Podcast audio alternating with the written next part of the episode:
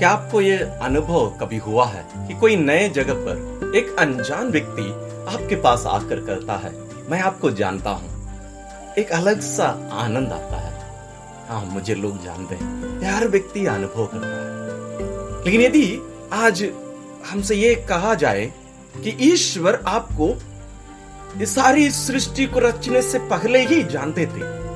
हाँ संत पौलुस यफेसियों के अपने पत्र अध्याय एक पद संख्या चार में कहते हैं, ईश्वर ने संसार की सृष्टि से पहले मसीह में हमको चुना।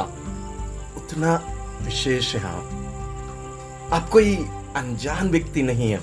भले ये दुनिया आपको ना जाने, लेकिन ईश्वर आपको ये सारी सृष्टि को रचने से पहले ही जानते थे उतना विशेष है आप ईश्वर आपको जानते हैं। भले दुनिया हमको ना जाने हम अनजान व्यक्ति हो सकते हैं। ये छोटे से जगह पर रहने वाला एक अनजान व्यक्ति, जिनका नाम ये दूसरे लोग कोई जानते ही नहीं है, कोई पहचानते नहीं है, कोई समस्या नहीं। लेकिन ईश्वर आपको जानते हैं।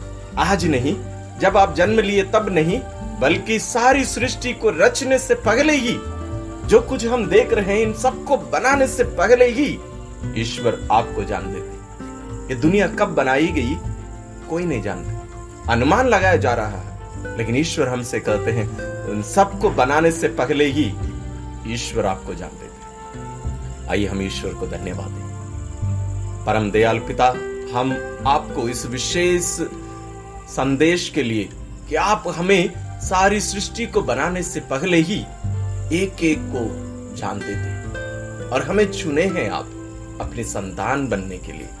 हम इसलिए आपको धन्यवाद देते हैं।